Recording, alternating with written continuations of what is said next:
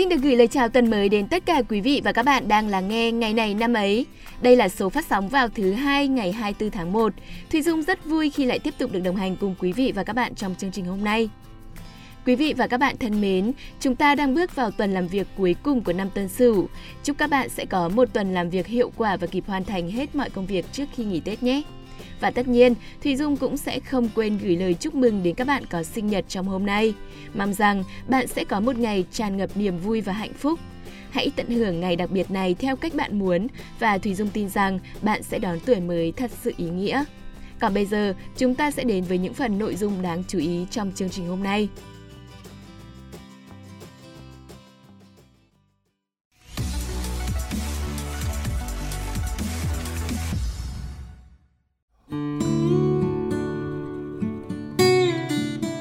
Thưa quý vị và các bạn, hôm nay ngày 24 tháng 1 là kỷ niệm ngày mất của nhà quân sự, nhà thơ thời nhà Nguyễn Quang Bích.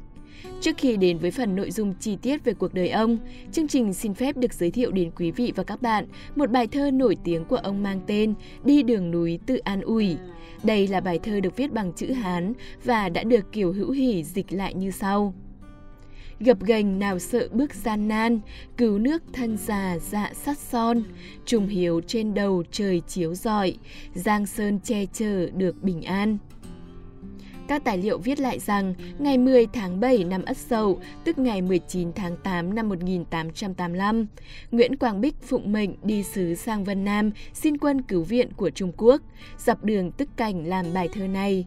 Đọc lên, ta có thể hình dung tâm trạng của nhà thơ đang đau đáu lo cho vận mệnh đất nước, nhưng đồng thời cũng thể hiện lòng quyết tâm tận trung báo quốc. Không chỉ là một nhà thơ, Nguyễn Quang Bích còn là lãnh tụ của những cuộc khởi nghĩa chống Pháp. Vậy nên, thơ ông có nhiều bài thể hiện tấm lòng của những người con yêu nước trước thời đại binh biến của dân tộc. Đất nước ta đã trải qua nhiều cuộc chiến, các tác phẩm thơ ca về đề tài này không thiếu, nhưng mỗi nhà thơ lại mang đến một phong cách riêng. Ngày hôm nay, chương trình giới thiệu đến quý vị và các bạn bài thơ này của Nguyễn Quang Bích, cũng là để các bạn có cơ hội được nhìn lại và chiêm nghiệm về quá khứ thông qua con mắt của nhà thơ. Đó là một thời kỳ mà không thiếu những khó khăn, gian khổ, nhưng những người con của dân tộc thì vẫn luôn sắt son, trung hiếu và đặt Tổ quốc lên hàng đầu. Ôn lại những tác phẩm xưa, những câu chuyện lịch sử xưa cũng là một cách để chúng ta thêm hiểu, thêm yêu đất nước mình.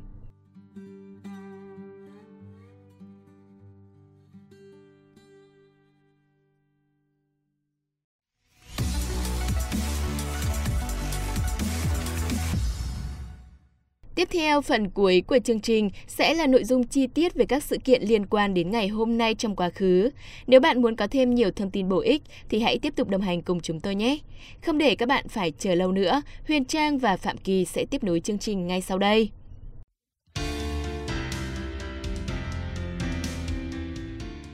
Xin được chào mừng quý vị và các bạn quay trở lại với chương trình Ngày này năm ấy. Phạm Kỳ và Huyền Trang rất hân hạnh được đồng hành cùng với các bạn. Kỳ này hình như là sắp Tết rồi nhỉ? Chính xác, mà sao hôm nay lại hỏi Tết, lại muốn nghỉ làm ở nhà chơi đúng không? Đâu, chị tại giật mình nhớ ra thôi, làm việc chăm chỉ quá quên cả ngày tháng. Khiếp, Kỳ cũng chăm chỉ đây mà có quên đâu. Thì tự dưng quên thôi mà. Mà Kỳ có công nhận là khoảng thời gian cuối năm như này thích không? Cảm giác bận rộn nhưng vẫn rất háo hức và vui vẻ. Ai cũng cố gắng hoàn thành tốt tất cả mọi việc của năm cũ để chào đón năm mới mà. Mà năm nay không biết là Kỳ có được mừng tuổi nữa không đây, buồn ghê cơ. Trời ơi, đi lấy vợ đến nơi rồi còn đòi mừng tuổi, tỉnh lại đê. Đùa thôi, làm việc chăm chỉ đi, kiếm nhiều tiền Tết để còn mừng tuổi cho các bác các cháu nữa chứ. Chuẩn đấy, bây giờ thì bắt đầu chương trình được chưa nào? Ok, sẵn sàng. Xin mời quý vị và các bạn cùng với Phạm Kỳ và Huyền Trang đi khám phá những câu chuyện thú vị từ quá khứ của ngày 24 tháng 1. Và đầu tiên sẽ là những sự kiện tại Việt Nam.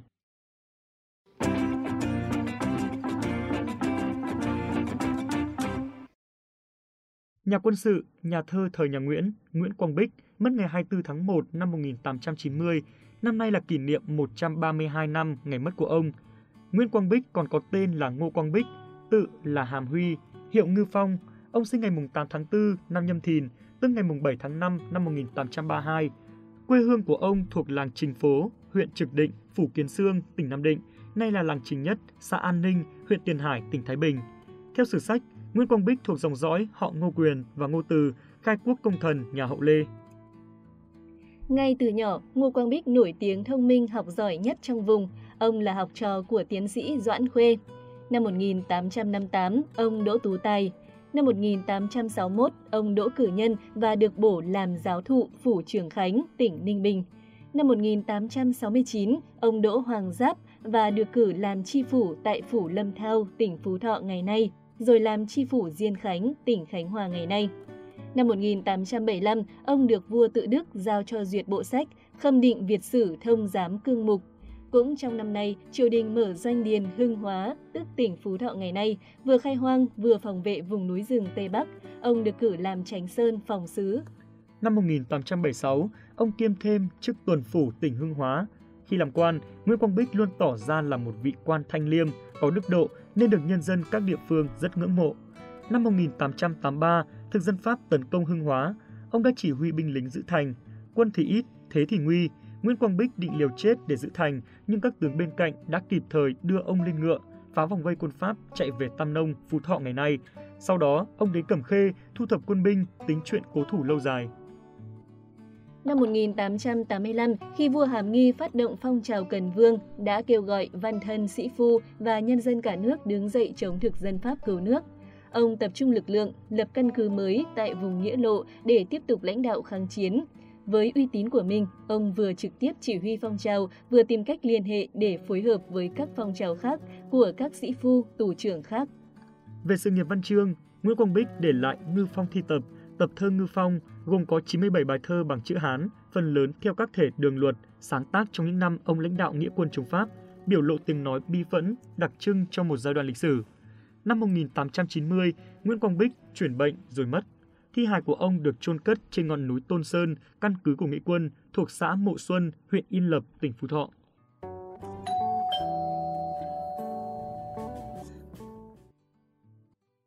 Chúng ta cùng chuyển sang thông tin tiếp theo, một thông tin về lĩnh vực giải trí. Hôm nay là ngày sinh nhật của một ca sĩ dòng nhạc bolero được đông đảo khán giả Việt Nam yêu mến, đó chính là ca sĩ Quang Lê. Quang Lê sinh năm 1979 tại Huế, trong một gia đình gồm 4 anh em và một người chị nuôi. Anh đi Mỹ định cư từ năm 10 tuổi nên có nhiều năm hoạt động nghệ thuật ở hải ngoại. Anh theo đuổi dòng nhạc quê hương, trữ tình và nổi tiếng với các ca khúc như Đập vỡ cây đàn, Đôi mắt người xưa, Về đâu mái tóc người thương, Thương về miền Trung. Với niềm đam mê ca hát từ nhỏ, Quang Lê đã nhanh chóng theo đuổi dòng nhạc trữ tình từ năm học lớp 9 và liên tục đạt được nhiều huy chương trong các cuộc thi tài năng trẻ tại nước ngoài. Ban đầu, sự nghiệp của Quang Lê khá bình lặng, nhưng rồi may mắn cũng mỉm cười với anh khi những bài hát của anh đã tình cờ đến được với giám đốc trung tâm Thúy Nga. Từ đó, Quang Lê đã xuất hiện đầu tiên ở Paris by Night 66 với ca khúc Thư Xuân trên rừng cao. Anh tạo nên ấn tượng sâu sắc với khán giả qua dáng vẻ thư sinh cùng giọng hát ngọt ngào, trầm ấm và giàu tình cảm đậm chất Huế. Anh liên tục được trung tâm phát hành liên tiếp các solo album và đều tạo ra được tiếng vang lớn.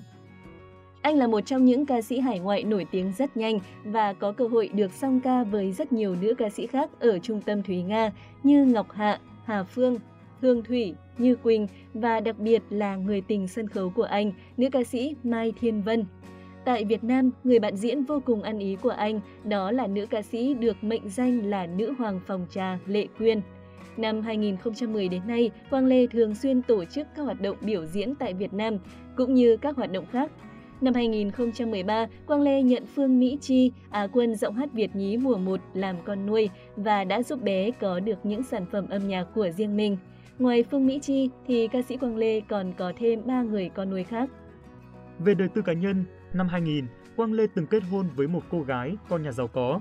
Anh từng chia sẻ rằng vợ cũ của mình không hoạt động trong giới showbiz và gia đình vợ rất có điều kiện. Quang Lê kết hôn từ năm 21 tuổi theo mong muốn của cha mẹ. Tuy nhiên, sau khi kết hôn không lâu, cặp đôi đã đường ai nấy đi. Quang Lê cũng được biết đến với mối tình cùng với Linda Vi Trâm Nguyễn, Hoa hậu Việt Nam toàn cầu năm 2006. Sau mối tình này, Quang Lê cũng im hơi lặng tiếng về chuyện tình cảm. Đến năm 2015, nam ca sĩ từng hẹn hò với hot girl 9X Thanh Bi. Trong khoảng thời gian yêu nhau, cặp đôi vướng khá nhiều thị phi khi liên tục để lộ những bức ảnh nhạy cảm hoặc thân mật quá mức. Nhiều người cho rằng Quang Lê và bạn gái cố tình tung ảnh nhạy cảm để tạo scandal, đánh bóng tên tuổi. Tuy nhiên, cặp đôi đã chia tay năm 2017. Sau nhiều năm hoạt động, ở tuổi 43, Quang Lê vẫn đang có một cuộc sống viên mãn với âm nhạc. Anh cũng thường xuyên chia sẻ hình ảnh về cuộc sống hàng ngày lên mạng xã hội. Nhiều khán giả vẫn đang hy vọng Quang Lê sẽ sớm tìm được một nửa hạnh phúc của cuộc đời.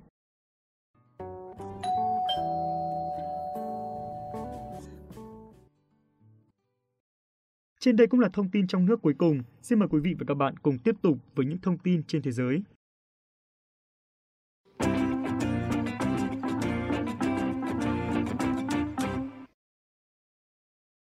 Quý vị và các bạn thân mến, hôm nay là sinh nhật lần thứ 35 của tiền đạo câu lạc bộ Atletico Madrid, đội tuyển bóng đá quốc gia Uruguay, Luis Suarez. Suarez có tên đầy đủ là Alberto Morentino Subaeta Lorian Suarez, sinh ngày 24 tháng 1 năm 1987 tại thị trấn Santo, nằm khá xa vùng ngoại ô ở Uruguay. Ký ức tuổi thơ của Luis Suarez khá bất hạnh vì cuộc sống quá nghèo khó. Mặc dù khó khăn là vậy, nhưng niềm đam mê bóng đá của Luis Suarez luôn cháy rực, chưa bao giờ tắt. Hàng ngày, Suarez vẫn cứ chăm chỉ, miệt mài với trái bóng tròn ở những bãi đất trống sau nhà. Tuổi thơ đầy dữ dội đã là nguồn động lực thúc đẩy ý chí của Suarez. Ở Uruguay, Suarez chơi cho club Nacional de Football.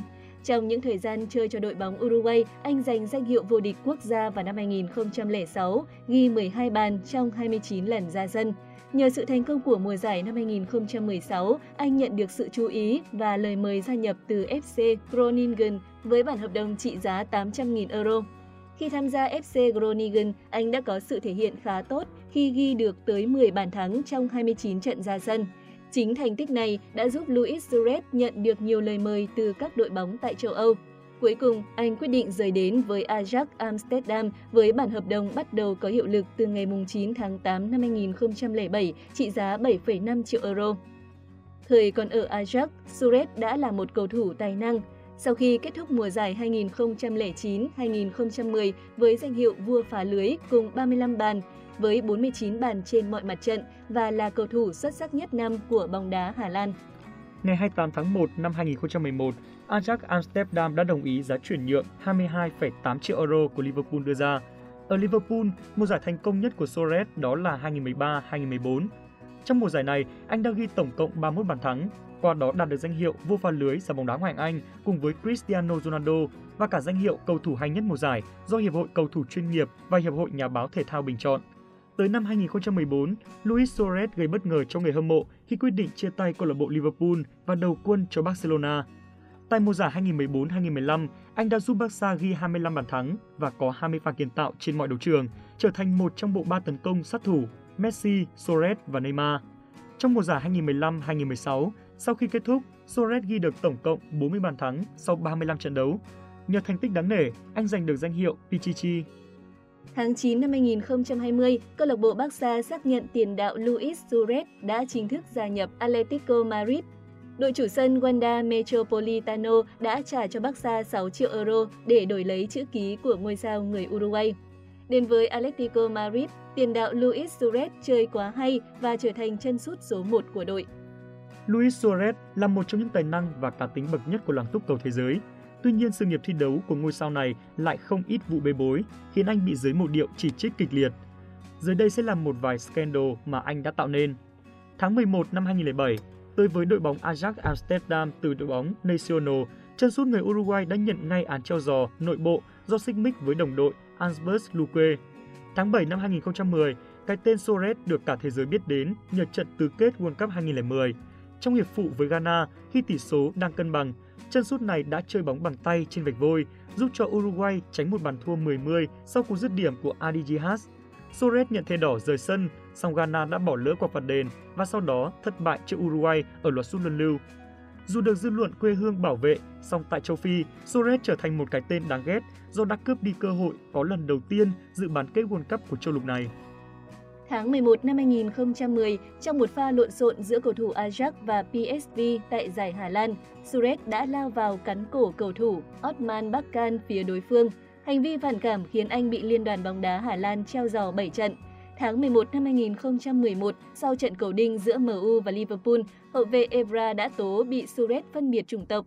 FA đã vào cuộc điều tra và kết luận Suarez có tội, khiến anh bị treo giò 8 trận và phải nộp phạt 40.000 bảng. Tháng 2 năm 2012, lần đầu tái ngộ kể từ vụ phân biệt chủng tộc, Suarez đã làm tất cả tiếp tục thất vọng do từ chối bắt tay Patrick Evra trước trận đấu, dù hậu vệ người Pháp đã chủ động đưa tay làm lành. Tháng 4 năm 2013, Suarez lao vào cắn Ivanovic của Chelsea sau khi thất bại trong việc vượt qua hậu vệ này.